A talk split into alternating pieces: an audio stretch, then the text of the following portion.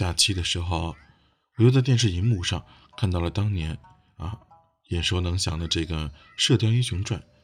这时候呢，我必须得说一句，我在这里边啊最敬佩的武侠人物呢，那就是柯镇恶了。